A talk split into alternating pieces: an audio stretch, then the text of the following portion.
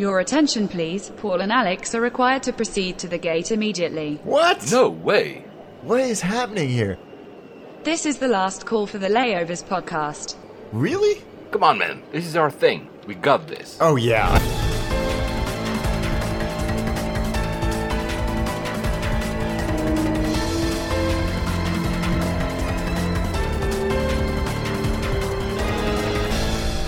And we made it. Of course, geeks. Flight 76 to Alaska. Uh, Alaska. Hey, next. Seattle. We, we need to get to Alaska. yeah, that was the pun because you're going to talk to us about Alaska Airlines. I mean, wow. So, guys, he hasn't told me almost anything about it. I mean, he sent me like a few things over Messenger when you were doing that trip.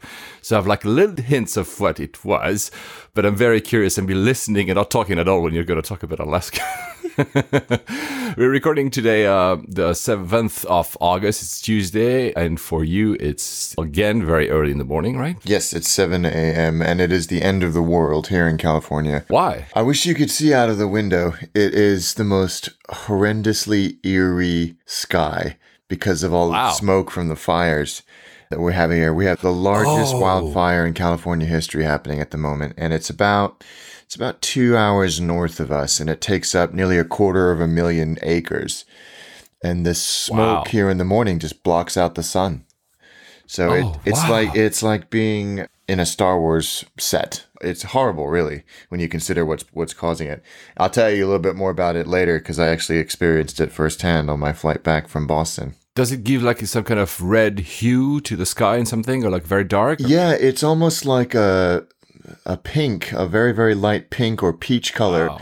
I mean, the sun is up, but it's it's so dim that you can look straight at it. Wow. Yeah, it's it's really bad, and the air is is acrid. My father-in-law, who's an avid avid cyclist, is canceling rides because the air is just it's not healthy to breathe.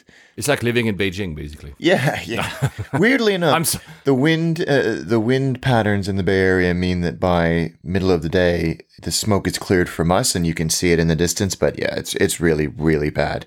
And apologies, I didn't want to make light of the situation. It was just, No, no. it was just a pun. wow, I mean, uh, we we had similar fires actually in Greece lately as well. It was actually quite uh, like these tinderbox type of scenarios. And I think this is what they're experiencing. And this was this fabulous, and I'm sorry to use that term, picture of this uh, transform 747 that was. Uh, putting some fire retardant over those fires and because of that color the hue color of because of the fire was kind of reddish it was absolutely i think it's the ap that posted it or something it's i mean it's i say fabulous because it's beautiful but at the same time it's dire because you know what's actually going on, on the ground man i didn't realize you were that close oh wow. Yeah, it's it's Damn. it's pretty crazy, and we you can see the the DC tens that are doing the very similar fire suppression flights on all of the flight tracking apps here as well. So yeah, it's Wow. it's it's this is an annual occurrence, but this year is particularly bad.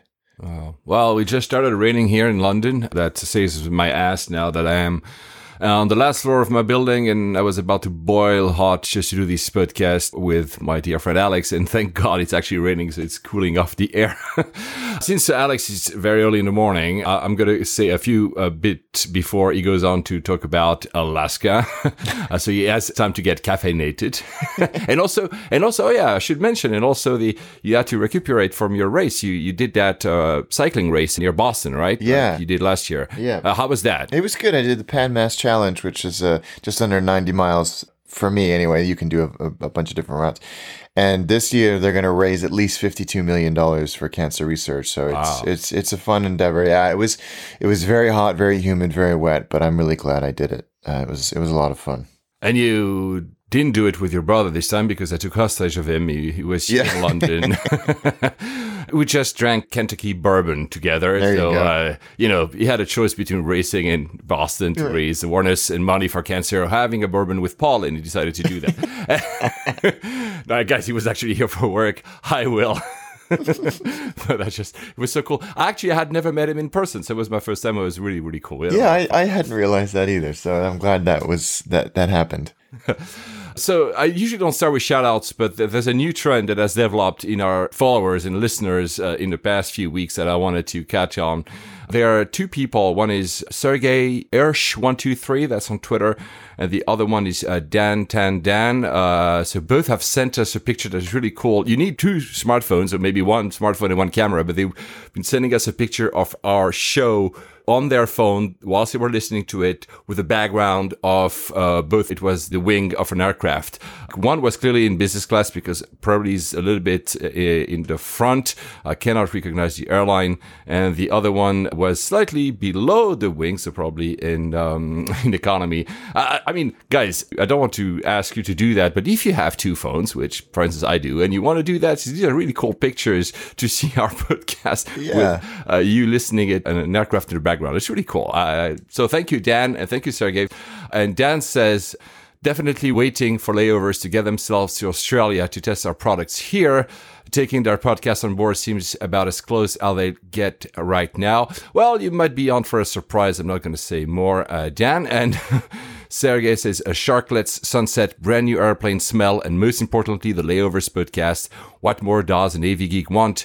I'm a listener from about episode 25 and absolutely love on how Paul and Alex mix facts and news with fun anecdotes from their travels. Keep it up, guys. So thank you so much, guys. It's really Oh, that's you- really kind. Yeah, I, yeah, really. I love the idea that people listen to it while they're flying. I think that there's something, uh, I don't know, rather, rather wonderful about that. Uh, we also got a message from uh, what's her name, Anita. She sent us a little video of a trip report she did LAX, Heathrow, HAG. What is HAG again? I don't I know. don't remember now. My God, I should have checked before actually starting recording the show. I'm really sorry, Anita. So, guys, look it up. HAG. You see, we're, we're good AV geeks, but not perfect AV geeks because I have no idea which airport that is. Me neither. to be honest with you. and she did that with uh, two kids on BA.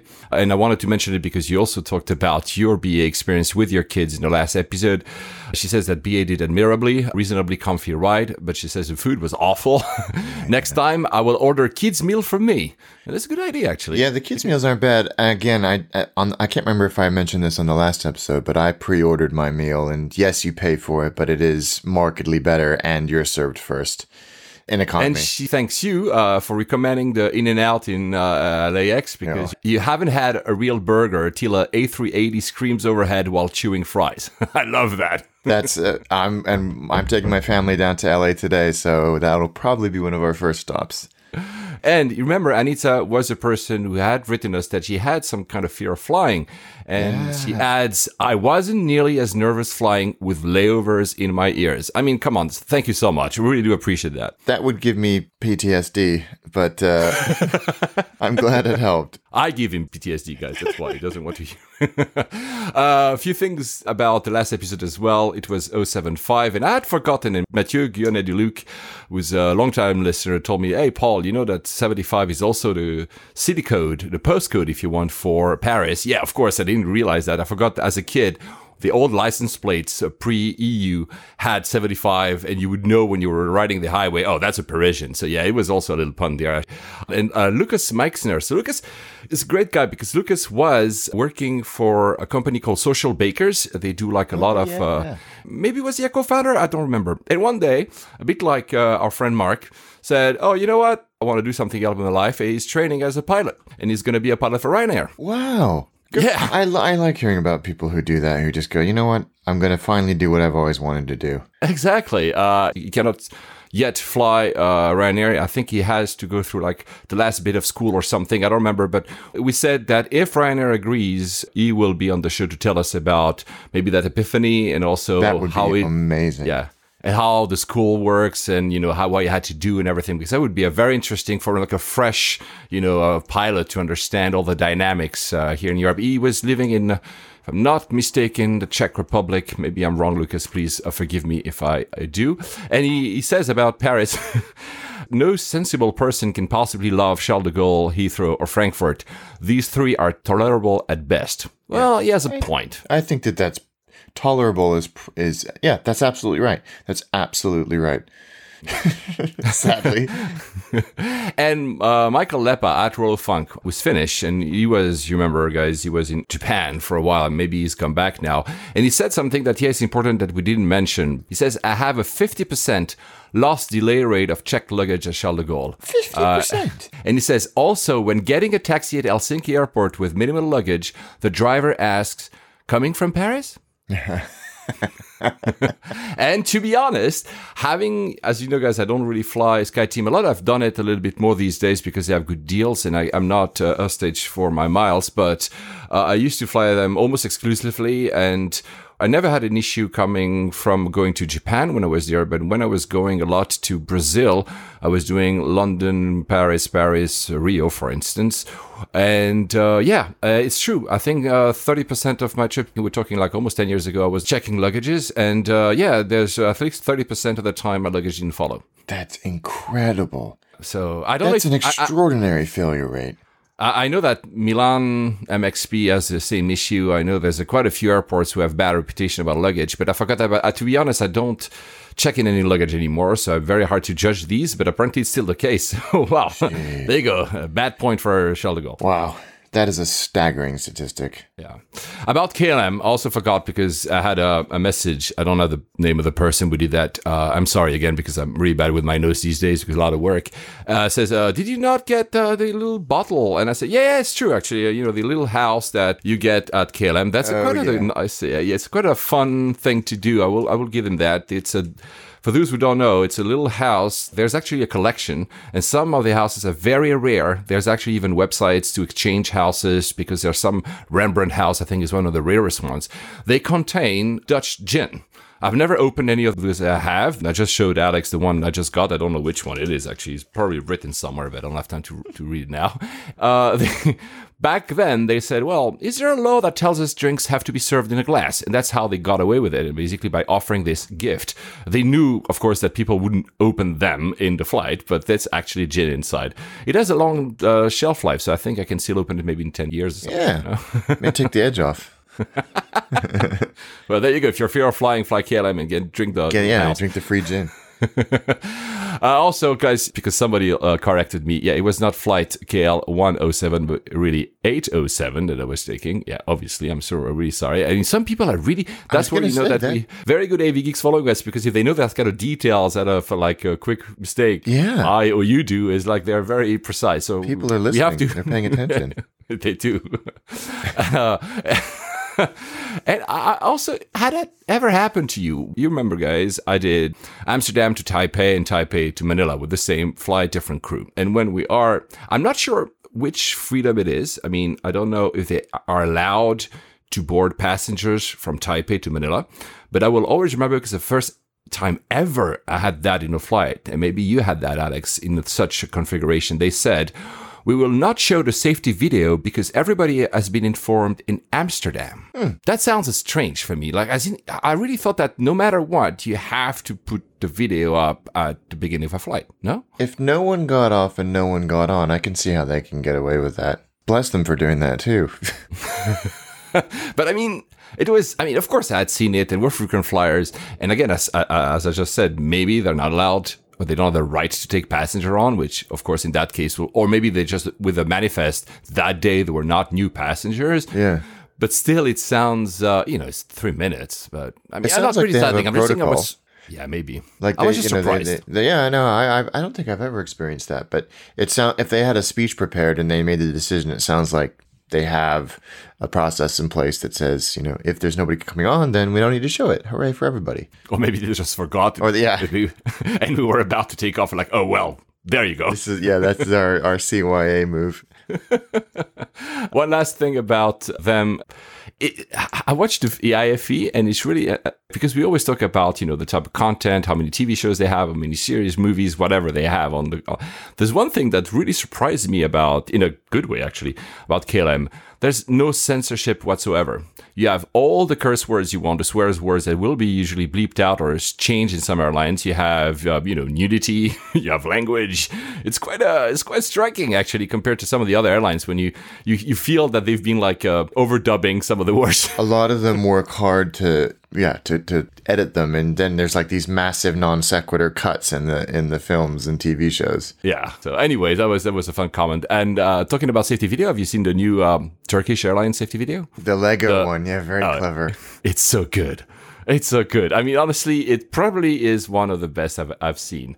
And they have the Batman, which is my favorite character. Yeah. and they have it really works well. It's it's very clever. Uh, hats off to Turkish because in the last episode we were not very. Uh, keen uh, towards them but hats off it's really cool guys it's on youtube the full version and on facebook and on twitter you have the one minute version but the full version is really worth it because it's a it must have cost quite quite a lot of money but it's really really really Yeah. fun yeah they did a good job with it i was wondering when somebody might do something with lego must have cost them just the licensing alone must have cost them a fortune Yeah, all the characters are there. You know, it's, it's really, guys, it's really good. And it, it even have a song. I don't know if it's as good as Everything Is Awesome, but it's quite catchy. So we could actually have a lot of Turkish uh, frequent flyers uh, singing that song in their heads very Yeah. quickly, actually. One a bit sad news: uh, Joël Robuchon, the most Michelin star restaurateur ever, uh, passed away in Switzerland uh, yesterday. Actually, uh, he was 73, just cancer, sadly. Um, actually, similar to my parents.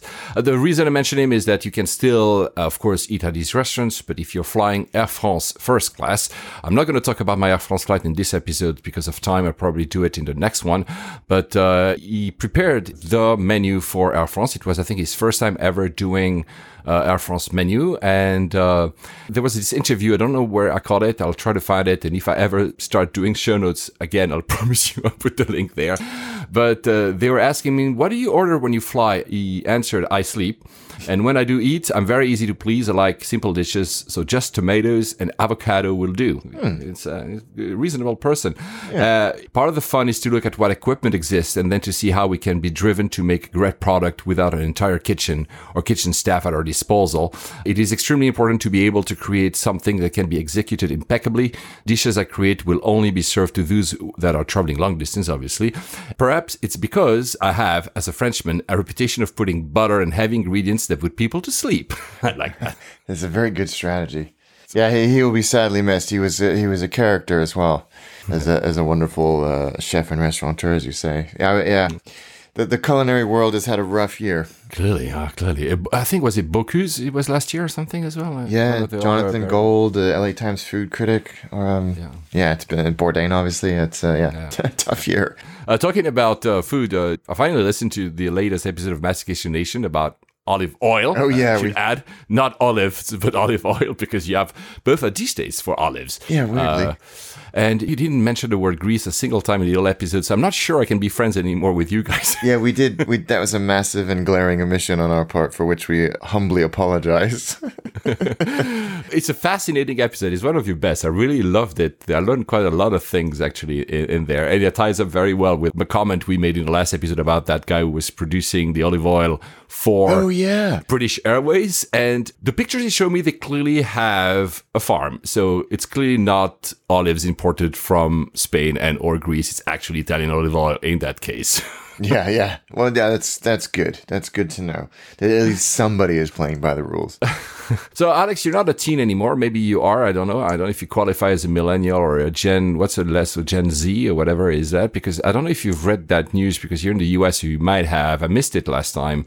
There was this uh, teenager in Arkansas who was not a pilot and he tried to steal an American Eagle passenger jet What? from uh, Texarkana Regional Airport because he wanted to go to a rap concert. So he had no idea, obviously, how to fly it. And by the time he had reached the aircraft, you know, the police had been called because it was trespassing and whatever. But the guy actually said, "Yeah, I wanted just to fly to see this concert, so I, I tried to steal an American Eagle passenger jet." That's incredible. What would he have done if he had been at the commands? You just don't. You know, it's like a car. You don't have the keys, and you just start, right? Yeah, I don't. Jeez, Louise. I mean, that's a great story. It almost sounds like an Onion article with Yes. its, in its absurdity. But you know what? Good effort, man.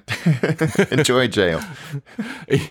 Nothing to do with aviation, but a similar sense. Uh, there was a story, I think, yesterday uh, about these two elderly uh, German gentlemen they were in a you know elderly home and they had disappeared and nobody knew where they are and uh, they were found at the biggest heavy metal festival in the world at Wacken rocking other tunes and that's why they had disappeared i mean you know what i wish i went that old i do that kind of shit right I, I did I, I did see that one. That was fantastic.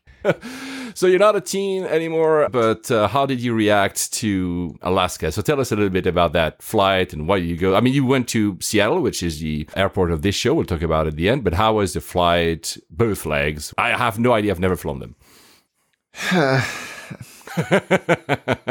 Yeah. So I flew I flew one leg on Alaska Metal and one leg on ex Virgin America Metal purely out of morbid curiosity more than anything. There were there were many other carriers that flew that route. It's a it's a highly trafficked route and Seattle is I think it's um, Alaska's home base. But I was just I was curious. Curiosity got the better of me. So I I booked uh, that I was flying out of San Francisco out of Terminal 2, which is the old international terminal, which was really badly damaged in the 1989 earthquake.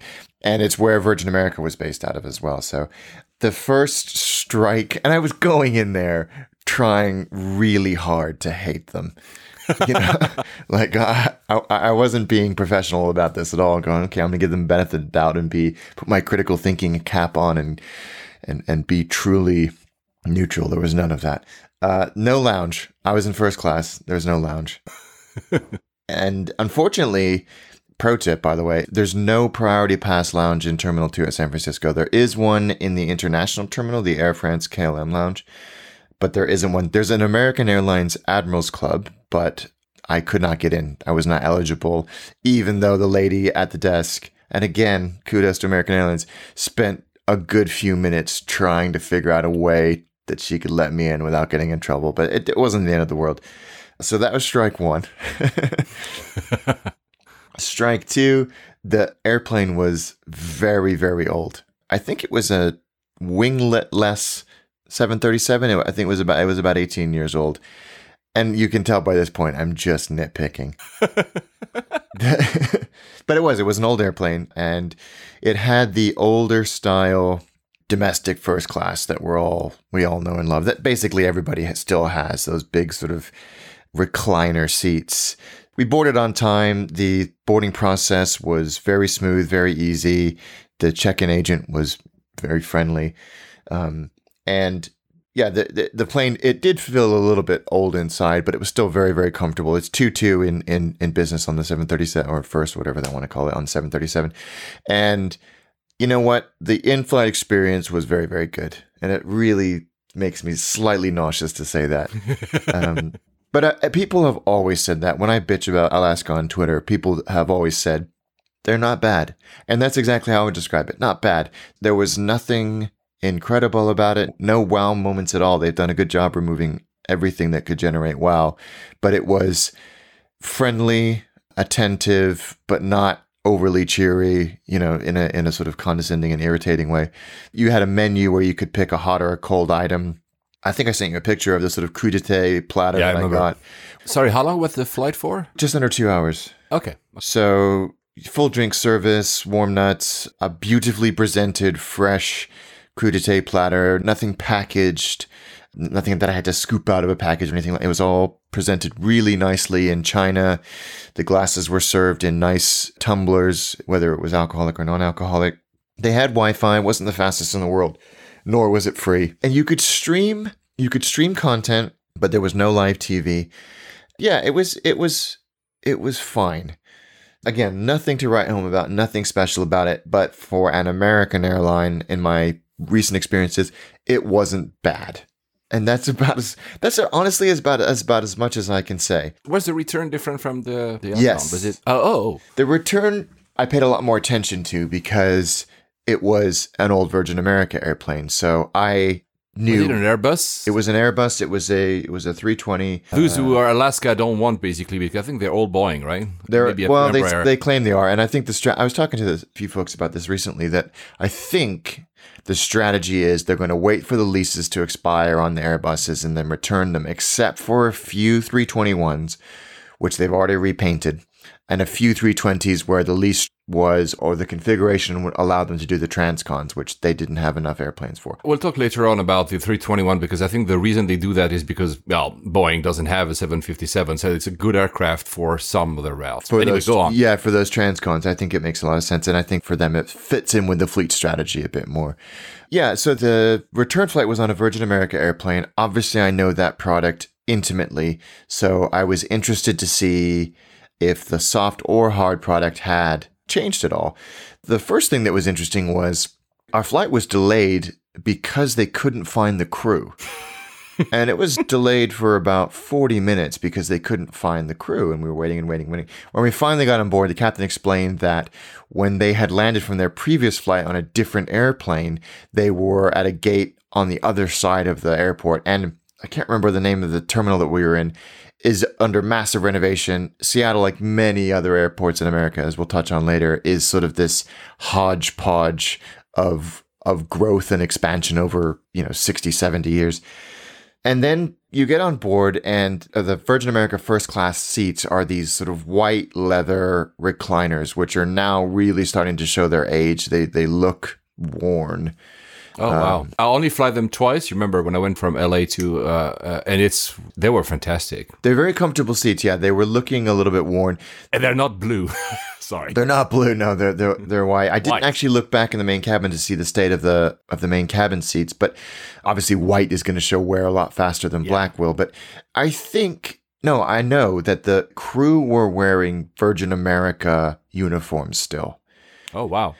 which if anybody is from Alaska or Virgin America that listens, can you tell us what the status of that is? Because somebody flew on a Virgin America flight recently, last week, and said that the Virgin America crew were wearing Alaska uniforms. So that seems that seems unimpressively inconsistent. If that's the case, it should be one or t'other, as far as I'm concerned. Or maybe simply they still have the crews on different contracts, and as long as these guys uh, don't have a single contract, they just balance the crew. So maybe they took Alaska crew. But then they would have to be three. Tw- they're, they're Yeah, I know qualified. You're right. Yeah, they would have to be Airbus qualified. So I'm I'm not sure. Well, maybe I- it's just a transition period. I think that's probably what it is. But it was all Virgin America branded.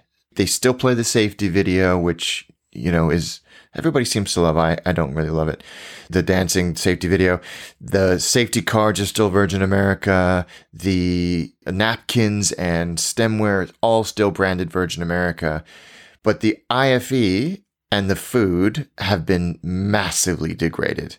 Really, really disappointingly. So Sorry, the IFE is still branded Virgin America, though, but they just removed a lot of the content. Is that what you're saying? It's sort of been been watered down, so it's it's not nearly as Virgin America e as it was in terms of the even the UX and the branding and the design, and then the content has been ma- it's almost useless. I would I would be pissed if that was the IFE offering on a Transcon. wow. You'd be really bored. There's no live TV anymore. So they're they're really losing out to their competition on the especially on those long hauls because everybody has live TV. The on-demand content offerings were maybe a quarter of what it, they used to be. The games they used to have on there, which were actually for air, IFE games, were really good. We were the first airline to have Doom ported to an IFE. They're just Linux boxes, so it's actually pretty easy. None of that. So it was really disappointing. The food was was very mediocre compared to what the Virgin America food was. The service was was fine. It was much colder than the Alaska service, which I think and I'd be interested to hear from those of you that have flown on Virgin America to tell me if this is if my experience is a one-off or if it's consistent with what you've experienced. It was cold, but it was I think a reflection of just a general dissatisfaction of how the the merger has gone Oh, from from a, an in-flight team perspective.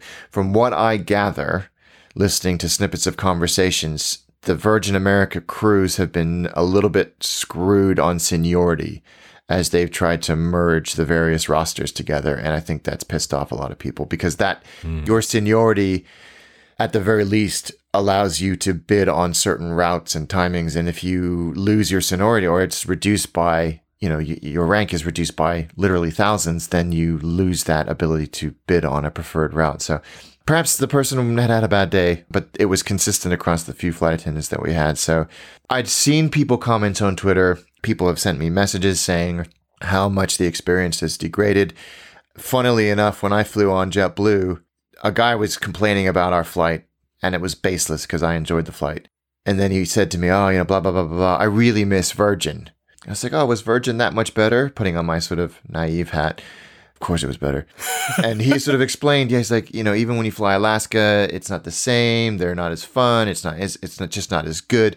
It really seems like they've they've screwed something that could have been very valuable to them and they've lost a lot of loyalty. He said, I've switched over to JetBlue now because you know, Alaska is not as good caring for the Virgin America product. And I bet a lot of other people have done that too. Basically, what you're saying is that it doesn't make you feel anything. I mean, you have a particular position because, of course, you were involved emotionally as well with the product. But if Yeah. I were just a simple passenger, having been used, and for me, again, it was only twice that I've seen Virgin America, but if I expect that kind of fun, then obviously Alaska, which is very, you know, your granddaddy corporate type of airline, and that's a lot of good things about that. You know, it's Yeah. stable and it's, Very uh, safe. It was amenable and you know Yeah. like uh, on so I'm not time. yeah, but exactly. it was so boring. Yeah. There was It- nothing you're you're absolutely right. I didn't feel anything. anything as a as a flyer that I thought this is this is above and beyond. This is innovative. This is creative. This is this is better than anybody else has. But I, I think everyone who listens now, 76, my God, episodes, they understand that every time we talk about an experience, uh, we talk about a soft product, the hard product, the people, the seats, whatever. But at the end of the day, it always boils down to that is, has it given us any type of feeling? Yeah. And this is why last week KLM didn't give me any feelings and United doesn't give me any feelings. Yeah. And then you have Emirates you know, for all people can criticize them, or you know, Cathay gives you a feeling, and for different reasons. So we're not here comparing Virgin America to Cathay, for instance, but they all give you something to say. Oh, you know, that's a reason I like this airline. Thus, I like the brand, or I like their people. This is why we we are so torn sometimes with BA, where the product is so so, but then the people make up for it. Yeah. So it's, uh, I think that's the thing. I mean. If I were to live maybe where you are now, or uh, why would I choose Alaska over something else? Either it's like half of the price, and okay, well, there you go, or it has to offer me something. you Yeah. know, and Yeah, it just it wasn't anything to write home about, and I would certainly not go out of my way to choose them. And I am being objective when I say that. There were, you know, I've had so many really good domestic U.S. airline experiences in the last two to three years that I know what my options are, and it's not something that I would go, oh, I can't wait to fly them again, or I will go out of my way, or I'll pay twenty percent more than a JetBlue or a Southwest or an American to experience. I just, I just wouldn't. yeah, Um, they had a lounge in Alaska. In Alaska, I did the same thing. they had a lounge in Seattle. It was fine. It had good views of the apron. It had a pancake making machine, which is That's apparently cool. the yeah. I mean, you press a button and it poops out a pancake, uh, and it's whatever. It was it was fine. Um, but it, yeah, it just I didn't feel anything about it, and that's it's a bit frustrating I totally understand. you know, I, I did this. I do this on all my American flights now because because I can. I love listening to liveatc.net. Yeah, because everybody, especially JetBlue, and I can talk about that trip a little bit later. But they have blazing fast Wi-Fi, so you can follow, and it's and available from when you board. None of this ten thousand feet nonsense, and and so you can follow all the way. If you if you know your air traffic control centers well Enters, yeah. you can you can follow the flight all the way along. And it was particularly interesting coming in from sort of Nevada from from Boston when we flew over Nevada and people talking about asking for deviations because of the fires and the smoke just it's very interesting to listen to even as a casual traveler hearing the work that goes into that and hearing the calmness as they pass you from one person to another across the entire country You have to switch centers every time yourself, right? yes yeah you yes you do and that and it's fine and i think No, it's it- fine, but I'm saying that I mean they or anyone else doing Laugh Tracker app could actually implement something that you say, "Oh, I'm on you know Delta one one one and just track me and switch for me on an app or something." I was That thinking would- about that too, and I think it would be complicated because you never know which frequency they're going to Yeah, be, yeah, be switching to. But yeah, it was. It's very cool. It's a great app, fun to use, and you can, you know, you can have Plane Finder open on your laptop and be listening to the air traffic control and see everybody flying around you. It's not as ultra nerdy as it sounds because there's something rather comforting about knowing there's all these people in the sky with you, and it's there's something rather beautiful about it. I think. So uh, yeah, that's my. unfortunately, we can't do it in, in the UK, but other places in Europe you can. Yeah, in, in Asia as well. Not all the countries allow it for legal reasons, but yeah, most of the countries you can actually. And Live ATC covers a lot of Uh, It's an lot of countries. Yeah, it's really yeah, amazing. Yeah, it's really really well done. Um, oh, uh, as you understood, guys, a lot of the news today will be about the US. Uh, we'll move on to back to more Eastern destinations in our next episode because you already know which one that will be, but we're not telling you. Um, Southwest has stopped giving peanuts. So usually we will not cover, you know, any airline stopping giving an item, but that was almost like a staple for them. It, they were known to. I mean, we. I mean, of course, you know, the allergies and everything, so probably, you know, that they had to, but still, it's a moment in time. They stopped. Yeah. It was last week or something. I think right? it's a real shame. I think it's a it's a bad decision actually, because it's so intertwined with their. In fact, Herb Kelleher's autobiography. He was the founder of Southwest. Is just called Nuts! Exclamation mark, and there's a packet of Wow. peanuts on the front. It's it's so a part of who they are, and I think I think they just got sick of people throwing hissy fits that they served peanuts on airplanes. I'm not going to get into that now because I'm probably going to piss off a bunch of people. I just think it was a bad decision and a real shame. Although I, there was like a, I, and I caught this out of the corner of my eye, either a radio station or a TV station or something that wrote to Gary Kelly, the CEO, and said, "Can we have all the leftover peanuts?" And they sent them. I retweeted that on our Twitter Was it? account. I think was it a radio station? I think it's a radio station, and clearly it also means that they had planned that for quite a while because there was not a lot of packages remaining. It's not No. as if they decided, so they really had like you know until it lasts. And the last maybe maybe what like three hundred packs or whatever. You see a photo of it. I think it's a radio station because it's K something. I think it was too. Yeah. Well, God knows what they're going to do with them. yeah, but that's so cool. Then I mean, it's also so cool that the CEO would they would do that. It was like, Yeah. okay, here you go, get them if you want them. I just stuffed them in my carry-on bag whenever I flew on Southwest and just pulled them out and started eating them. I love this kind of gifts. By the way, uh, live, I have to thank you for this, man. I mean, this is super awesome. Oh, you So, uh. I'm so glad it arrived, and I hope it arrived in one piece. Well, I haven't opened it yet. So uh, Alex just gifted me and sent me through FedEx a Boeing 748 scale model, uh, one 400. Uh, wow, it's really and it's a sunrise livery. It's really amazing, man. Um, thank you so much. No did worries. You, where did you buy it? I got that from the Boeing factory. Did you go there? I so this is how much of a nerd I am. We were up in Seattle filming, and I arrived there a day before Greg because I was visiting told family. Me yes, yes, yes. And I went to the Boeing factory in Everett, which I'd been to before, but you know, I can't not go there. And I needed to do some work on our on our script. So they have this amazing outdoor viewing area on top of the museum itself. It's huge. It's it's got maybe 30 or 40 tables and chairs and you can sit out there and you can see all of the the new planes just basking in the sun waiting for their paint or their first flight and watch the I watched a, a JAL Dreamliner land after its very very first flight, which was which was really cool. Wow, that's Uh, and they've got a great shop, but the the best shop is at Boeing Field where they they make among other things the 737. They have the Museum of Flight there, which has the original 747, the original 727, original 737, the third Dreamliner, Air Force 1, Blackbirds, amazing stuff as well as a great shop. So I I went there twice. But actually, I read a piece of news that uh, I've never been to either. But uh, is that the the Paine Field Museum Yeah. you're, you're talking about? Yeah. So I just read that the lease is up, so they will have to close part of that. And there's there's a huge auction going on. You can buy like uh, the nose of a Boeing 727. You can buy stuff like tires. I mean, you can buy a- almost anything because they the lease is up, but they're not renewing it. I Or- really don't know if wish it- I that don't you know if- hadn't told me that because now I'm going to go buy a bunch of stuff. It was on the Seattle Times. I remember that. I mean, guys, I'm so sorry I don't have the notes in front of me because I was not expecting to talk about this in this episode. But yeah, they are closing it, and there's there are also like smaller items. Obviously, not only like stuff that you got to put in your house. Although there was this story of this guy, what was it in Thailand, who bought like the 747 and put it in his backyard. You remember that? Yeah. Yeah. There's an opportunity. So yeah, I think I I don't have all the details, but I think the lease is up. I think they want to redevelop differently the area.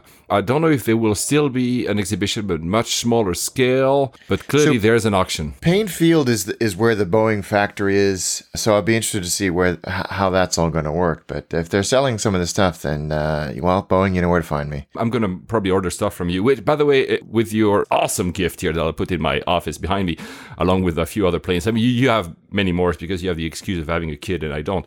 Um, it's I love this sticker. If it's not a Boeing, I'm not going. It's Yeah. really cool. They, they had quite a lot of that stuff. I, I didn't know that that was an official uh, Boeing tagline, but uh, yes, it is. Do you remember Dan, our ATC at SFO? Yeah. was clearly like, you know, I mean, anything Boeing is fine. So that's exactly for him, you know. And I'll, I'll, I'll, I will, I will put that on my maybe one my carry on next time I fly on Airbus just to see the, There you go. Just to the, see the eyes of the crew. since we're gonna go to your JetBlue in a minute, but since we mentioned it last time, uh, the JetBlue founder, the original founder of JetBlue, uh, David Neeleman, is actually opening a new U.S. airline startup. So we don't have exactly any idea of what exactly it would be like. If it would be an ultra low cost, if we're another JetBlue, it would be an attempt to do something like Virgin America. But he's saying that after years of U.S. airline consolidation, the conditions are there to create yet another airline. And we said in the last episode, I think that he has put an order. I don't know if it's an option, an order. In these terms, always you know how they go uh, for like 60 A220, so the X uh, series Bombardier, because he thinks that operational costs they are perfect. Here you go. We might have something a bit fresh in the air. I don't know what the strategy. Uh, from what I understand, is going to be a, a low cost carrier in between the Southwests and the Spirits in the U.S. So I, I still think don't know. there's room for somebody to compete directly with the majors because of that consolidation, as you said. But the startup costs for something like that are just. Insane. I mean, li- a billion is probably what you would need to have a good go of it. But you remember when we talked about these uh, 10 most revenue heavy Yeah. routes, not profitable because again, we don't have the cost. The there were two transcon in there, you know, the United one and not Delta, uh, no, AA one. Both were in there, which means that these routes put a lot of revenue. So JetBlue and we know do it, but maybe there is room for competition. If you're that high, Yeah. uh, in terms of revenue, uh, there's always a piece of the market to grab. I'm, I'm sure there is. I'm sure If anybody can do it, it's him. well, talking about startup, you just sent me as well uh, Aero.com, which seems uh, yet another attempt to solve the problem I'm rich and I want to fly private. Yeah, the Air, is- Aero's from Garrett Camp's company, and Garrett is a smart guy, very smart guy. He founded Uber and all of these Yeah. other companies under that. I, I can't remember what the name of the company is that, that he founded, but he's no fool. And they've been talking about this Aero, you know, revolutionizing air travel for years now, and it's sort of launched, and it's, as you say, it's just another private jet leasing app that no one actually needs. It's revolutionizing precisely nothing, Yeah, as far as I'm exactly. concerned. Perhaps it's, it's where I'm missing something and I haven't seen what's so revolutionary about it. No, we know, but there's like in the valley, in LA as well, some in New York. I mean, because these are routes that, you know, again, wealthy people take. And you have a lot. There was another one, Aura, it's called A U R A, which is starting in 2019, so next year. And uh, they're going to fly CRJ 700s and same. And when you look at it's a membership base and it's only private jets and the interiors are amazing. And yeah, of course, I want to fly this, but this is not disrupting aviation really to be honest it's just like instead of me myself buying a gulfstream i'm going to subscribe to an app that allows me to fly a gulfstream which is clearly more accessible because you know i don't have 20 million aside to buy a gulfstream but at the same time you know southwest is perfectly fine to do a transcon or Yeah. of course jetblue which will JetBlue, go yeah, there's so many options there. It just, I, I'm looking forward to someone properly revolutionizing air travel, if it even needs it, frankly. I'm not sure. The pictures, though, of that aura, I mean, again, it's just a concept. I don't think they've yet put any seats in any aircraft. Are pretty, pretty amazing. But Yeah. you go to any, you know, show like EBACE in Geneva with all the uh, private jets, and you just walk into the, all they look great because obviously that's the kind of demographics you're after. But uh, well, anyway, uh, another the uh, I think it was it the Washington Post. I think maybe I'm wrong. Did an interview with uh, the CEO of Delta and the CEO of American, so uh, Ed Bastian and Doug Parker. And uh, they asked them to sit in their uh, economy seats of their own aircraft to do the interview to see, well, how, and neither did really say that they actually fly them. They went into like very PR type of answers. Yeah, well, if there's no seats available in first and I'm last minute, I will go to economy. I mean, again, you know, corporate people fly, you know, first a business. I'm not here criticizing that, but of course that doesn't play very well with the public. So yeah, you keep like reducing the space in the back. Have you actually experienced it? Uh, hint here. As you could understand, United's Munoz uh, refused flat out to participate. So maybe he knows actually doesn't fit in a seat in in the back or something. yeah, I was not surprised by that, but it was a clever, clever angle by by who, who whoever. I think it was the Washington Post, or something like that. But yeah, I, I rather enjoyed reading that because they look uncomfortable in the press photos. they do. To Delta's uh, win, they are keeping still nine abreast and not ten abreast in the back. So you have the same legroom. I think it's 31 inch on average now for all the three major US carriers. But at least Delta will have slightly more width uh, because they kept nine abreast. But again, remember, I just said the 10 most revenue heavy route, United and American are there, not Delta. So at the same time, maybe that's why. I don't know. yeah, very absolutely. Talking about United, the CFO left. Uh, So maybe he just had a recent flight at basic economy and realized his mistake.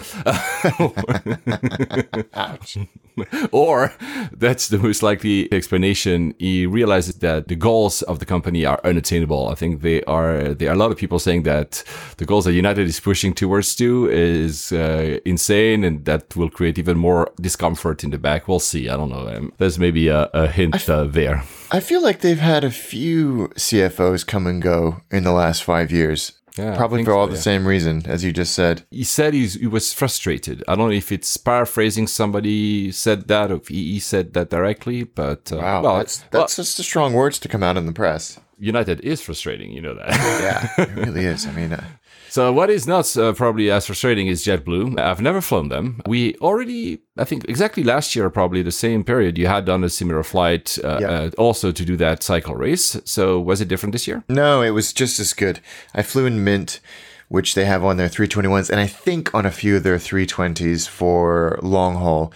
I flew from San Francisco to Boston on a red eye, and they have these wonderful suites. They have a 2 1 as you go back, as opposed to across the airplane. 2 1 2 1 2 1. I think A&A have a similar thing where your your feet the feet of the people in the two by two seats go on either side of the person in the throne seat.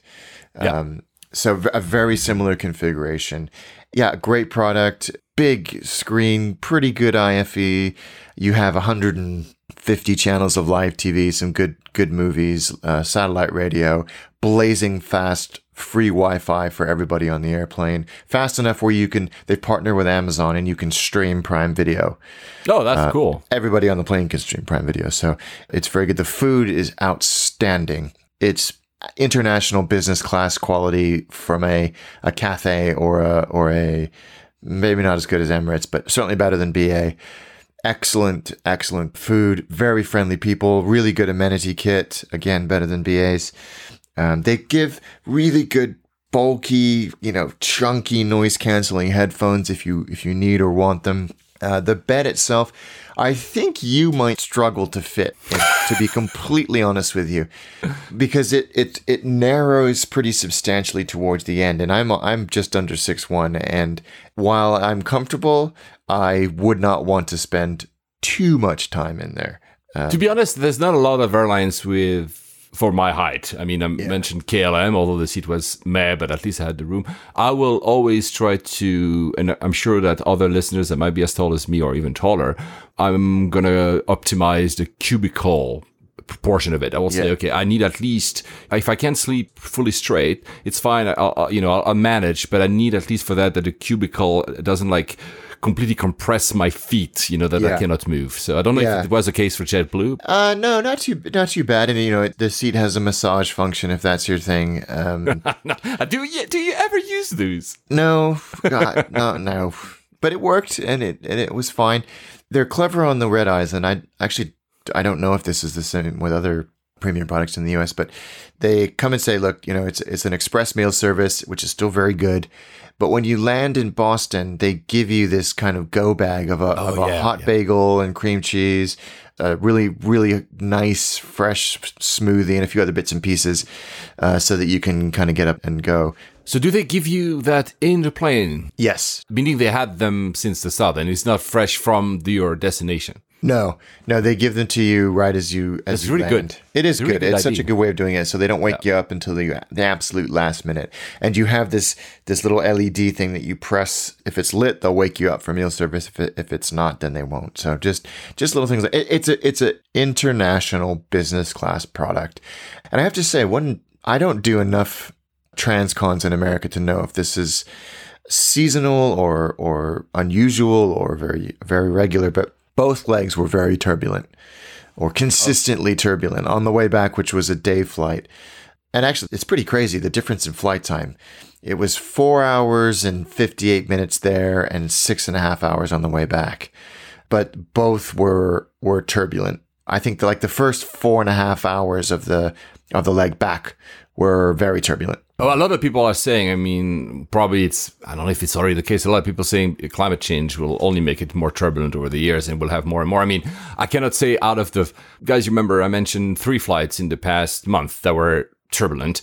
I cannot say it's climate change. I'm not a scientist. Yeah. But at least what they are saying is that in the future, there will be more climate issues and thus more turbulences overall. And we're not saying here Alex has just experienced that, but Yeah. we need to brace ourselves or something like Yeah, that. Yeah, I think that's true. I think that's true. The, the captain came on and said, as we were flying over the Chicago area, there's always turbulence at this time of year in the Great Lakes. It's like the Bay of Bengal. So that sounded like pretty normal. But then when I looked at the weather maps, there was a jet stream sort of going from the southwest United States up to the northeast of Canada. So, but I mean, jet streams, when you cross them, are usually you know, half an hour of pretty strong clear air turbulence. This was four hours of, you know, the seatbelt sign being on. And then interestingly, like I hinted to at the top of the show, when we flew into California, we flew over this massive fire and it looked like you were looking down on this sort of, you were looking down on this sort of endless yellowy, acrid looking cloud. But we were still at cruise. We were at 36,000 feet, but the heat from the fire was causing substantial turbulence. Oh wow! Uh, Yeah. Well, I clearly, but wow! Holy cow! Wow. Yeah, it was it was extraordinary, and you could hear airplanes on live ATC asking for deviations around the fire. They were a little lower, or they were taking off. So Incredible! Wow. Yeah. Did it affect your final, or that was already off the fire? no, we were. I mean, it was still hazy when you were coming in over the San Mateo Bridge. For those of you who know the, the Bay Area, you couldn't see the city of San Francisco, uh, Oh, and that wasn't fog; uh, it was haze. Wow! Damn, that's insane. I hope it gets better. Is it is it is it contained now or No, not even not close. yet. It's growing. Oh god! Um, last time I saw it was uh, forty percent contained, but then two fires merged, so uh, it's it's still still really bad. Wow. Well, well, let's uh, let's hope it that gets better soon. I mean, um, let's hope that next time we record. Although you you guys, uh, I said at the beginning of the show, it's Tuesday the seventh. This will not go on the air before probably the weekend, so the maybe twelfth. Meaning next we record will be in two and a half weeks or something. I hope by then, because you'll still be, I think, in California. I hope by then it will be contained. Yeah, me too. Me too. It's it's extraordinary, but. Yes, JetBlue, great flight, great product. They don't have a lounge in Boston, but I used one of the, the shared lounges there, which is more than actually is, is is mediocre, but it didn't really matter because I didn't have much time on the ground. I'm a big fan of JetBlue. They've got some really sensible partnerships: Aer Lingus, Emirates, Qatar Airways, Virgin, Cape Air, Virgin Atlantic. Uh, at least I think they're still partners, but certainly the others they are, absolutely are. So you can accrue miles on just about anybody, and so you can actually book from like I don't know. I was going to say Fort Lauderdale, but Emirates already fly there from somewhere in the Midwest to uh, Dubai on the same ticket, and you just switch from Yeah, that's uh, JetBlue. Yeah. So I'm a, I'm a huge fan of JetBlue. The product and the service, both hard and soft product, are excellent. But I think I may have mentioned this last year. There's something about the tone of voice which is just it needs work. It's like if somebody handed me that branding project, I would be all over it because it just Yeah, yeah, needs yeah. a little bit of something. It's it's just a bit too dad jokey, obvious to some of the some of the writing. But anyway, that's such a microscopic detail in what is an otherwise really good experience. Interestingly, and this is the point I'll end on, Jason Rabinowitz, who's at Airline Flyer, follow him if you don't. He's always got great stuff. He noticed and is always quick to point this out that JetBlue have the worst on time performance of most of the American majors for some inexplicable reason. Both my flights were on time, if not early.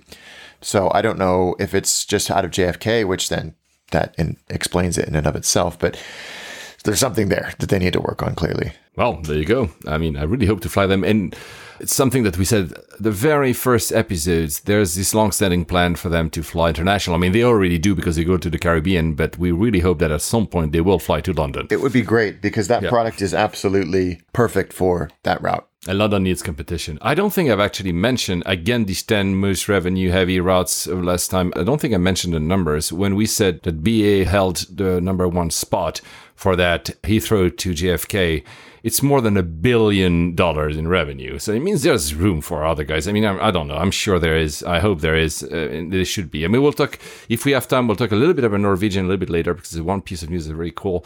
But since, you know, we can't do an episode about the US without at least mentioning a bad story about each of the airlines, so I'm going to try not to spare. I'm just going to say one good story about JetBlue because unlike uh, United, sorry, because I know that some people uh, probably love United or at least appreciate them, and we don't not always. But it, unlike uh, United uh, that uh, killed a dog, JetBlue saved a French bulldog lately. I've not heard this story. it was a month ago, probably. Just when you had arrived in California, there was this uh, French bulldog, very cute uh, dog. If you're into dogs, that started turning blue, so it was not uh, breathing, and Holy two, crap. yeah, and two of the um, the flight attendants came and used the same material, you know, the, the oxygen uh, bottle that he would use on a passenger, gave him some hair, make, make him he felt great, making sure everything is all right.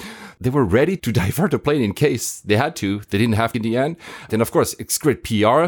They didn't do that for PR, obviously, but it's look, this is how you hope people would react, like being so kind and Yeah. all the other passengers were kind. You know, it's a, I mean, it was, it's a great story. There's a little video online. I think there was like a few photos of that French bulldog with the, with the oxygen mask on his nose. It's very cute. Oh, Wow, so that's uh, a great story. Exactly, great story. All's well that ends well and all that. And it's really rare to hear a bad story about JetBlue. Uh, so I'm going to mention the three. Uh, United, it was at ORD, so Chicago. it seems to be a lot of delays all over the U.S. this summer Yep. for some reason. Weather, Uh, yeah. They had uh, more than 12 hour delay. And uh, when people were asking, okay, so what's going to happen because you have to spend a night, they denied that they had to give hotel vouchers. They refused to give uh, food vouchers because they said, oh, you know what? Anyway, it's too late. The airport is almost closed. So then they gave families uh, cots and blankets to stay overnight at ORD, only that everybody had to be woken up at uh, 4 a.m. because airport regulation okay, maybe that's not the fault of United, but they should have known, says that you cannot have any cot or blanket after 4 a.m. So they had to be woken up and they cleared the entire area that they were reserved for them. So, and they still had to wait. And they were like parents and, you know, kids and elderly people. And I mean, I don't care if it's ORD regulation or United, but I mean, if you care about people, you don't treat them like that. No, You know? no, absolutely. And why? I, maybe the hotels were in the area were full because I mean, of course, we in the EU we would have all got our, you know, our however many uh, six hundred and fifty euros or whatever it is. Yeah, but not in the US. Delta threw a passenger off because he didn't have his phone on airplane mode, which seems a little bit of an overreach. I, I've, Yeah, I've heard lately. I, I, I know you, you should do it. Obviously, we're not always taking the sides of passengers. Your passengers are really act like dicks. It seems in that case that it was not, and maybe I don't know, the flight attendant had a bad day and put him out. But for me, the worst story is I think it was only yesterday.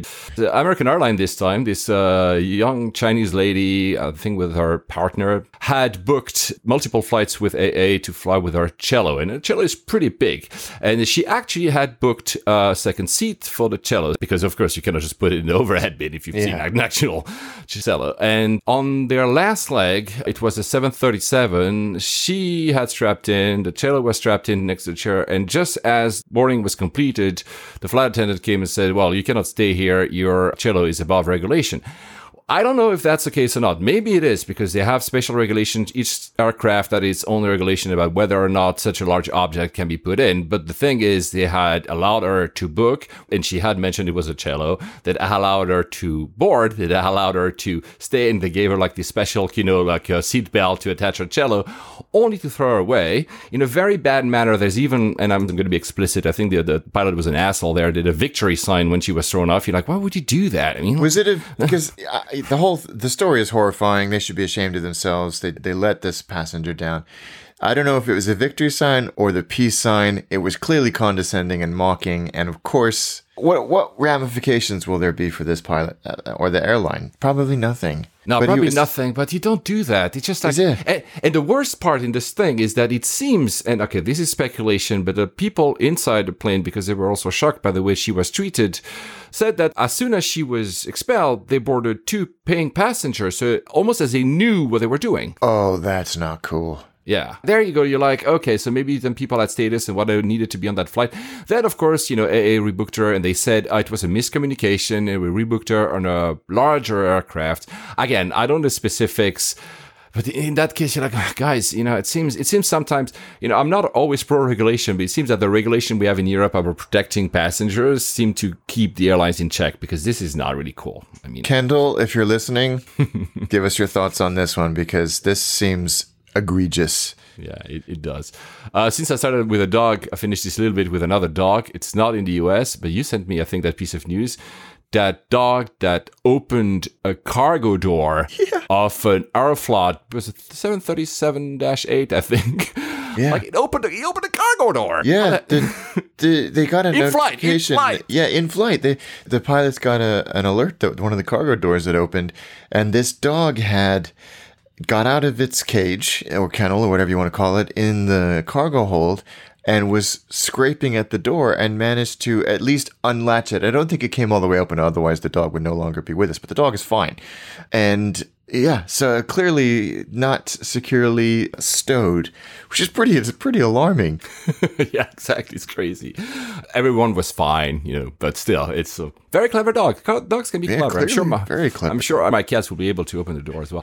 uh, a few industry news before we move on to the airport. First, that middle of the market aircraft. So that's, you know, basically Boeing made probably a mistake a few years ago by killing, it was 2003, I think, killing the 757 because back then they said, okay, this aircraft is for domestic, and they were moving on, and suddenly a lot of airlines starting using the 757 for like, like to go to London international, and then they are missing a bit of the market, and actually airlines are craving for one, and they're now thinking this is what we've been talking about this story for quite a while, and. uh the latest news is that FedEx entered a discussion because Boeing thinks, oh, we'll also do a freighter version to minimize the cost of the platform. So let's do both a freighter and a, and a passenger version. So they will be with FedEx. They also realizing that by 2028, uh, that's tomorrow in, you know, this kind of very long cycles, the new rules of carbon emission will probably put the 767 to death. They, they really need something. and I mean, there's the Dreamliner for some of it, but they need like a, something that sits in between, you know, the 737 Max and Yeah. the Dreamliner, and they don't have it, which is why I think I hinted that earlier, which is why currently Airbus has a sweet spot with the 321, especially the, the enlarged versions. It's not exactly what they want, but since there's nothing else, a lot of US airlines are actually buying the 321, uh, which is why you said uh, in Alaska they're probably keeping those guys as well, because it's exactly that. It's like a it's larger aircraft that can have quite a long range, that can accommodate these routes that, that were thought back probably even 20 years ago, like not even 10 years ago. Single aisle aircraft are not made for long flights, not made for intercontinental flights that to go to London, but now they are. I mean, we see more and more. So that's why the, I think, uh, yeah, it's an interesting story. I, I'm very s- interested to see where they go with this and how it develops. It will be a very popular airplane just based on the fact that so many airlines have been clamoring for them to just restart the 757 platform, let Yeah. alone come up with something that is its logical successor. Yeah. They haven't announced anything. They keep like giving us hints. There are rumors that they will not go to a full composite airframe like they did for the Dreamliner because of cost and they want to keep the cost down. They will go back to a mixed, you know, using steel and everything. So that's, uh, m- what that's they might do. Yeah. Yeah. And, uh, and at Farnborough, that, uh, here in the UK, uh, Airbus was, uh, like a bit cheeky because they were like showing off their XLR, which is the neo next generation of 321, because basically saying to everyone, Hey, we're the only one in the market. Buy us. Yeah, yeah, that's clever. Anyway, uh, also Airbus, since we're on it, plans, and that's interesting, an ultra long range with almost no cargo, because that's the other thing that airlines are clamoring about. They said, okay, we can now do like very long haul flights. And we, we talked about the Newark to Singapore, for instance, as being reintroduced, or obviously the Middle Eastern carriers going to Oceania and clearly the London Perth route. But if Qantas wants to do the London Sydney route, which is what they want at some point, The Dreamliner cannot do it. And the current version of the ULR of 350 cannot do it either. So Airbus is actually thinking of removing all cargo to create a cargo less aircraft to have these ultra ultra long range i guess it's interesting development as well here Yeah, I wonder if they're going to be saying that in five years, though, when the cargo market changes back again. That thing is so ebb and flowy. to be honest i think also airbus is not great at cargo in general No. It- no, look, I mean, that would explain why no one's got an A380 cargo configuration. it's 747s of course and actually there's actually currently a, a spike of all 747s being retrofitted as pure freighter because it's so much demand that they're like going to take whatever Thai Airways and others are putting off the market and going to say, oh, we're going to take it, we're going to refurbish the interior to make Yeah. it cargo only. It's a big trend. So, and and Airbus doesn't sell a lot of cargo stuff. They have the No. 330, 200 cargo, and it's the sales are to the point I think even Airbus might be thinking about closing it down. So that's maybe they will specialize in passengers. I don't know. I, I mean, I have, I have no clue, but I'm saying this is maybe why they say, okay, we don't understand maybe cargo as well as the other guys, so let's offer planes that go like 25 hours or something. yeah, and fair enough. I think that, that that at least differentiates the two big manufacturers a little bit more. Mm-hmm. The other thing that was interesting at Farnborough, we saw the, uh, and what guys you see is related to the US. We saw the Hi-Fly 380, so the ex Singapore Airlines that was displayed there for the first time. It, Yeah. Then it went to, I think it was Porto or Lisbon, the first ever time a 380 had ever landed in Portugal. Oh, wow. And uh, we know now who's going to take it. So they, they did like a rescue operation, I think last week for Thomson. I think that was, that must have been cool if you're Thomson. So Yeah. yeah, like, because they have the seats of Singapore, including the first class thing. But it's going to be Norwegian. London, Gatwick to New York for three weeks this month. Eh, obviously, both because of capacity. Like you say often, Alex, they may be selling seats before having them. but it's also because they have the issue with the Dreamliners. Yes, and I think uh, this will make a welcome change from the Wamos Air 747s that we've heard some horror stories about. So And a privileged style. the privileged style, yeah, that's a classic. I think it would be a nice, for once, it would be a nice surprise. I wonder how they will allocate the first class seats because you don't have first class on on Norwegian. No, no, it'll be very interesting to see how they do that. uh, it's almost like it's worth trying because I, I think they've announced actually the schedules of those of the flights that will use the A380 over the 787. But there's been some again, Jason Rabinowitz found this. There's been some weird delays as a result of I can't remember the the specifics, but they're they're delaying the flights four hours and not telling anybody. So you still wow. show up. Yeah, be, there's some capacity thing or gate availability either at Gatwick or, or JFK that means that they're having to, to implement this delay, but they're not telling anybody about it. And we know that it's only for three weeks because the next customer is already lined up is uh, which is a French company. They go to La Réunion uh, in the Caribbean. Why I mentioned that is there was an article in uh, Les Echos, which is a financial newspaper in France. so it's French. Within that, and I don't know if it's an official number or if it's an analyst number, they say that the price per hour of leasing that the 380 is 45,000 euros. Wow. That's a lot of money, man. That is a lot of money. That includes insurance and crew, right? It's not just the the, the airframe, but uh, it's it's a lot of money, and I, I think it's good for Hi-Fly because of course first they have customers but also they can start learning how to actually you know operate that thing. I'm not, Yeah. not saying flying it but you know how do you serve because you know they offer everything the crew and everything. Uh, but i'm wondering here how much is rolls-royce giving back to airlines when their aircrafts are not flying? Because 45000 per hour has to come from somewhere of course the seats and whatever but it's clearly the fault of dreamliner they cannot fly so i'm Yeah, wondering I think. how to I mean, I, I read an article that it's cost them seven hundred and fifty million dollars already. Oh yeah, yeah, you're right. Yeah, seven hundred twenty million. You're right. Yeah, yeah, yeah. I mean, that's a lot of money, man. That is a lot of money. I don't know if they're gonna survive this. Um, and they had a lot of uh, Dreamliner cancellations. They added even more cancellations. Uh, Latam, just uh, for the same reason, you might fly a very old Singapore airline triple seven two hundred, and they're really the interior is really bad. These planes were parked; they were not in use anymore. That shows how Desperate. desperate everybody is. There's there are no planes. A Titan is fully booked. Hi-Fly is fully booked because they also have other, not only the 380. There are no planes available. They are going to the scrapyards to fly something. It's crazy. It's time for us to start a uh, charter airline. the first charter. yeah, there you go. it's amazing.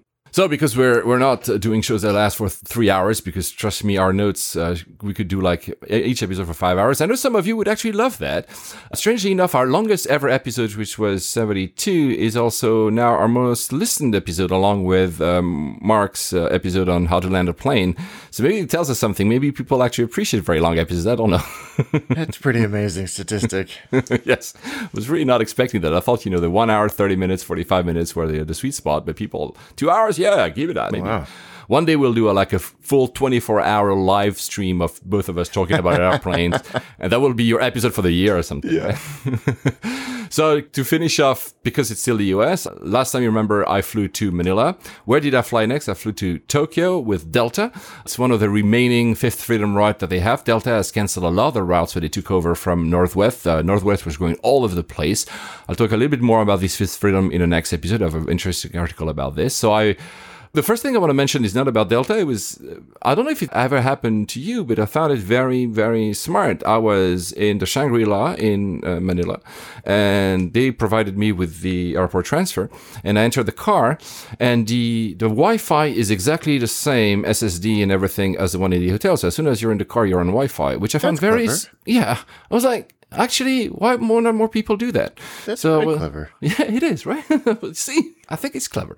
Um, so, so Manila is always difficult. You know, immigration can be very long, but the good thing is that because immigration is very long, then uh, security is never backed up because people are taking their time to go through immigration. So there's very, very a few people at, at security. I, I went to, um, to a, a lounge. It's called the Pacific Club. It's a KL and Delta lounge. Uh, there's no Air France, of course, there. It sucks. it's really not great. I mean, you know, you have the Cathay Pacific next door, which I tried to enter, but you know, I was not ticketed on one well, Yeah. and I, you know, they were like, "Sorry, sir," we, we, they were very kind about it, but I was like, "Oh my god." anyway, worth a shot. it was exactly absolutely worth a shot. Interestingly, the reason I mentioned my experience in Manila, so I had a first security to enter the airport, as it's always the case in some of these airports in the region. A second security, which is the one I just mentioned, the one you always had in airports, and then uh, because it's a U.S. airline, a third security at the gate, which is was specially installed for Delta. Wow. So you have to go through three different securities to get to my flight, which, yeah, I mean, just know that, guys, if you ever fly this, because it obviously takes a little bit uh, of time. And you know what? They call it Delta One. So Delta One is the new name of their business product or first product, depending on how you want to call it. Like United is calling everything Polaris, Delta is yeah. calling everything Delta One. So of course, when I read Delta One, I was like, oh, maybe I will have the thing with a door. No, no, no, of course not. It was an old 767 weird blue again seats. I felt it's really fun because i don't know if you, you don't fly delta but they're a good airline by the way but the seats seem very small. I mean it's it's one to everybody has able access to lie flat so it's you know good enough product but they Yeah. are so bizarrely small that it feels that everybody is sticking out of their seats. Like my head is like a meter above the seat. It looks like seats for kids that were. I mean, you, it's fine. Um, again, you, you're, you're, but it's it's bizarre. There- There's no sense of privacy. You're seeing the head of the person in front of you, like there. So there's no like a cover or simply the headrest that hides it. It's it's a bit strange. I just weird. it- That's it's really weird. it is. And then when you put lie flat, is that is kind of tight. I mean, it was a it was a what five and a half hour flight to Tokyo, so it was okay, and it was a day flight, so it was okay as well in sleep. I just why the IFE. The IFE is pretty good. The the one thing it's strange because it feels old, so the plane is old, the screen seems old, the content is okay, I guess. But because there's no remote control on the side of your seat, you have to do everything with touch. and that is super good. And so I'm like, okay, so that, that means that it's actually a newer screen because, you know, old screens you press for five hours, it doesn't do anything. That was was super swift. So they made some kind of investment and it, it works, it works quite, quite uh, well. What I don't understand is, and maybe some people in the US will uh, understand that or actually um, relate, is that they've now have introduced a new uniform. And you know, Delta colors is blue and red. Red. Yeah. Everybody's in violet, like mauve. What? Yeah, it's, it's it's it's bizarre. I mean, it's okay. It's a nice uniform. It's not absolutely amazing, but it's a nice uniform. I'm not saying it's not. Does It's- it clash with the uh, Yeah, that's the thing. of the airplane? it clashes with everything. I mean, you see them obviously, but it clashes with everything. Interesting on that thing, they had a, a the safety video. It's like one of these very non-fun one. Let's be honest. But one thing that is cool is that you see the evolution of your uniform since the 50s. So each different announcement, you have a guy showing up in a 50s uniform, then like a, it's not exactly by decade because they, every time they change. So you have the uniform for the 70s, for the 80s, for the 90s, etc. cool. It's pretty cool. So that's that's pretty cool. The thing I will never get used to in these airlines in the US, and I know I understand why they do it, is the message from the CEO before. Though Oh, I know that's horrendous. It's so tacky. it's tacky, right? I don't think uh, no. I I think Delta are the only one that do that. Are they the only one to do that? Yeah, Oh, okay. yeah. well, maybe. Oh, actually, you know what? Uh, I think the CEO of American is in the. Or is he in this safety video? I can't remember. Oh, and that safety video, not only they had different uniforms, each of the crew that was talking to the video, I don't know if the actors and actual crew, but they had a different English accent.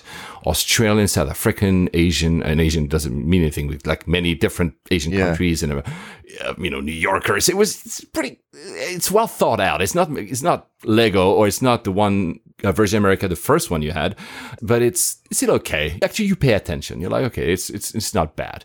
The one thing I will appreciate, and that shows again our dire states here in Europe, is that well, it's a 767 is not new, but it's blazing fast Wi-Fi. And you're over the Pacific, like I'm leaving from Manila going to Japan, and there's blazing fast Wi-Fi, and I'm like, how can not anyone sorted that out in Europe for crying out loud? That's ridiculous. it's just the interesting here for Wi-Fi, and it will do. I said that I think two episodes I think we'll do once we have less travels, which might never happen. An episode where we talk about Wi-Fi, comparing our experience in the various Yeah. airlines. There was one thing very interesting about that one. Maybe it's in other airlines. iMessage, Facebook Messenger, and WhatsApp were free. Yeah, I've seen that on a few few airlines too. I think Alaska maybe or American do that. It's it's a nice thing to do. So there you go. It's it's it's a good okay experience. I used to fly Delta a lot. It seems that they haven't really moved. The food was good. The, the people are nice because they have this American demeanor. Would I choose that over anything else? No, but it's much better than KLM. The next episode I'll talk about Air France. It, it was fun to fly Delta in the Pacific. You know, it's like flying an airline that is not on their own turf is always interesting. It is. I like doing that. And a lot of people were actually continuing to Honolulu. Ah, okay. And then I landed in Narita. You guys listen to episode 50 if you want to know about Narita. But sorry, my cat is. No, that's great. Whilst we were recording last time, there was this uh, Air Canada aircraft. It landed in Narita and took the wrong turn after the runway. I think it was a northern runway and got into a construction site. So it didn't crash into it, but just was blocked.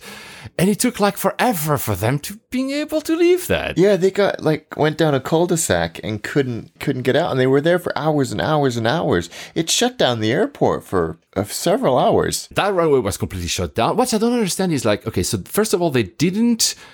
There's no like you know reverse gear, of course, on an aircraft, but they didn't Yeah. push it. They actually installed a metal road, if you want, on the grass and basically pulled it. Don't I'm understand- sure there's a reason, but I cannot figure out what. It seems that for that all time, the passengers were inside. Can you not just give a bus and take some stairs? That's so bad. I don't know, right? Yeah, there's uh, there's some weirdness in this story, and I can't figure out what's going on.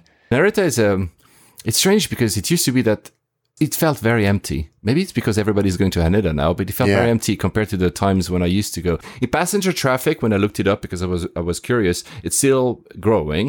Of course, it's smaller than, than Haneda. It's always been, and I think Delta is the last remaining because they have all their slots there, and maybe there's no slots at Haneda, so they're flying everything there. Uh, I, I, I'll still contend that Narita is a great airport when you want to to go on the east side of Tokyo because you can actually go faster than if you arrived from Haneda. But yeah, Yeah. anyway, and then I, I went to have some dinner with uh, Shin, our friend Shin, and some a lot of a lot of highballs and. That was a lot of fun, man. That was, but how efficient is because I had to switch airports, and I'll come to that in the next. How efficient it is that you can switch airport, do some shopping, have dinner with a friend. I went to the Skytree Tower, you know, that super high thing that I'd never seen in Japan because it was on my way in Tokyo and arrive at Haneda with time to spare. That's how it should be. So, um, Seattle. Two things about Seattle. Of course, the airport experience, but did you not do like a seaplane there? Yeah, we did. We took a seaplane. We worked with the guys at Kenmore Air who operate seaplane tours and scheduled flights to uh, quite a few places, both in the U.S. and in Canada, to do this tour that they do. And they they operate out of a little, a very little terminal with obviously with a dock at the south end of Lake Union. Right in downtown Seattle, and it was a 1953 de Havilland DHC3. So it was because we said about my experience in the Maldives, they were DHC6. So these were the oldest ones, the one that don't produce anymore. Wow. They were. It was stunning, absolutely beautiful, and the pilot said, "It's a damn shame they don't make these anymore because these are the toughest, most robust airplanes ever made for for field flying." Or that type of flying, which where you need a strong airplane, a tough airplane that can endure, you know, grass field landings and gravel at runway landings and, and obviously water landings. So, and it was immaculately maintained and restored and brought up to date. It had every possible instrument you could lead. Greg got to sit up front so that he could film, and I sat uh, in, in the cabin. And you do this sort of you take off on the on the on the lake, right next to all the boats. I can't wait to see the footage. And you do a 20 minute tour uh, of Seattle that's that's narrated if you want it, or they just turn it off if you don't want it. So yeah, and then you come back and land the lake, taxi back up to the dock, and step right off. And it's it's it's it's fantastic. I strongly encourage anybody to do it. So it's like almost like doing a it's a tourist tour, right? It's something. Yeah, can- it's a tourist okay. tour. But yeah, they like I said, they they do scheduled services to a lot of Greater Washington, the San Juan Islands, even up to Vancouver. Oh wow, San Juan Islands. Oh wow. Yeah, yeah. So you can uh, you can go up there with them with them as well. So I think a, lot of people. I was talking to the to the folks there. A lot of people commute. Can you privatize the plane as well? Yeah, So you meaning can charter them. Yeah, you Charter can go them. anywhere. They've got they've got a huge route map of charter destinations where they Wow, have all so of the cool. facilities they need to land. So yeah, a great experience, and and I I strongly recommend them. And you can book online on their website, Kenmore Air. I think it's kenmoreair.com. But yeah, I was impressed with them. Did it had you remember when I mentioned my experience on the Mali episode of having this very steep descent? Our understanding was maybe in the Maldives they wanted to avoid noise, so they were waiting until the last minute to descend. Did you have a feeling of that when you landed? No, when you too- sea landed, whatever. No, Okay. because you're coming in over the over the commercial district of the city, so it's it's not too too bad. I didn't notice anything um, particularly unusual about the. the Did you have uh, earplugs or like you had a? You had a headset if you wanted it, but I like the sound, so I just took mine off. and it's not loud. It's not loud inside the airplane. What? My mine was freaking. I have the footage. I'll put it up online. I have the footage of I filmed with both of the GoPro and my camera, and because it's amazing. But the, the, the noise was. I mean, maybe because. I mean, after a while you get used to it, but at first, Yeah. it's really like. Uh, No, I, I I loved having the noise, so I took my headset off for. I had I had one like I have right um now. I had one over my ear and one off my ear, so I could hear if the pilot talked to us and also hear the, the Oh my engine noise. I've never been to Seattle, so I want to try that. And so here you go, uh, our friend, uh, the husband in tow, Eric, because he said uh, a few episodes ago, that said, uh, thanks layover. Now Amber, uh, his partner, wants to go back to the Maldives and do the seaplane. So here you have two reasons to do a seaplane, Eric. Now we'll have to do it in Seattle as well. So how is the airport itself in Seattle? SeaTac is just like so many American airports, and it's kind of, you know, stretched and scaled pretty inelegantly over decades and decades and decades. But it is, I reckon, still one of the better U.S. airports. It's it's bright and airy. It's got amazing views on departure and actually and on arrival because you've got the Olympus Mountains, Olympic Mountain, sorry, and Mount Rainier and the Cascades as you get up a little bit higher. So, and then obviously all of the the lakes and inland waterways that make up that part of Washington and the U.S. So the views are always stunning. And the terminal that we flew out of, or I flew out of, and I can't remember which one it was, is definitely going through some renovation. And it's all strung together with an air train. There's satellite terminals and connected terminals, and it's it's it's very hodgepodge at the moment. And I think they finally realized that and are going through this major renovation because it feels a little bit sort of plywood and cardboard and duct tape at the moment. Uh, which actually I think is why our, our crew got lost in the first place because they, you know, there some gates are closed, some taxiways are being torn up and and expanded. But the good thing about SeaTac, as it's almost universally referred to, is that it has what I think is the cheapest public transport option in America. You have this thing wow. uh, called the Link. It's a it's a It's like I think what we would call a tram in in Europe, but it's a it's a sort of Light rail. light rail, yeah. But that it actually serves a lot more of, of the greater Seattle area. oh, wow. Okay. Uh, yeah, the Link Light Rail, and it gets you from the airport into Seattle in about like 35 minutes, but it's only three bucks each way, five That's bucks cheap. return. It is for for the, how long it takes. It's it's very good value compared to consider the Heathrow Connect, let alone the Heathrow Express or the Gatwick Express or the MTR or anything like that.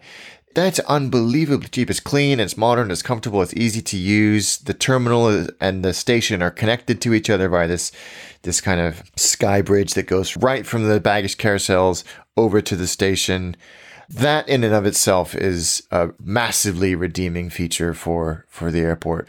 And if you drive it, it's I don't know, it's half an hour, 20 minutes, 25 minutes. It's quite far south, 13 miles, but then you if you hit Seattle traffic or one of the bridges is up, it can it can delay you pretty substantially. Depending on your route, you almost certainly will drive by Boeing Field, which so don't crash your car if you're uh, if you're the one driving. Um, but yeah, I mean it's it's fine. Of course, there's Starbucks everywhere. In the in the main, I think it's Terminal C in this sort of half moon shape.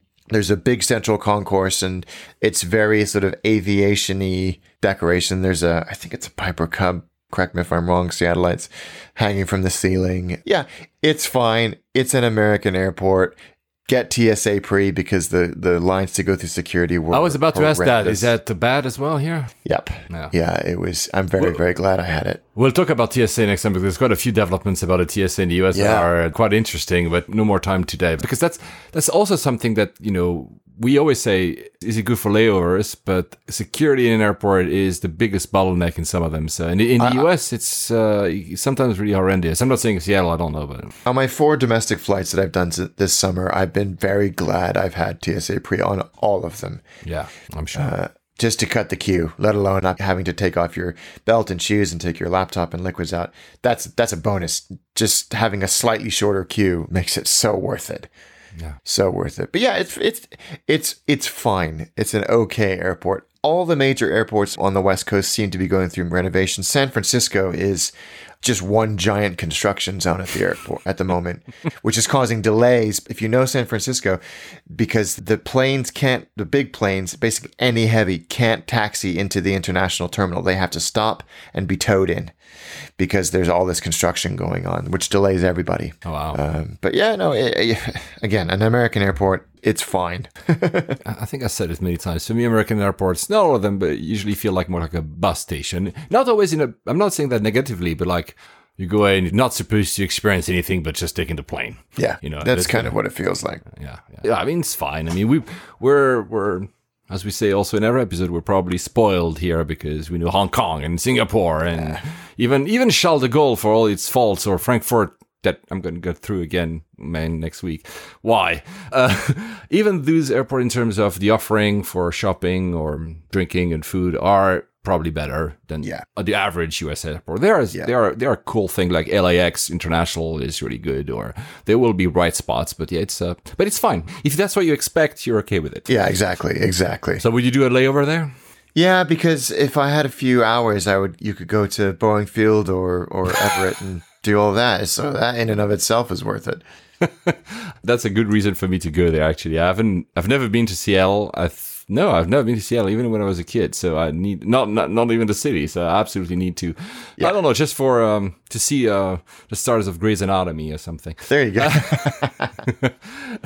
okay, reaching the end of this episode, guys. We don't know what we're gonna go record next. But probably just after our uh, both trips. So you're going to LA? Are you driving or are you flying? yeah, we're driving down because we got the kids in tow, so uh, That's cool. that'll be fine. Yeah, How long is that? it's about five hours. I've done it like uh, in the 90s. Where I'm going next, which I'm not going to announce, which you will discover either because I'll probably do something on Instagram or otherwise because it will be the title of our next episode, is also something uh, I haven't done in 25 years. I'm very much looking forward. It's a very, very long trip. And on that, everyone, safe travels. Safe travels, guys.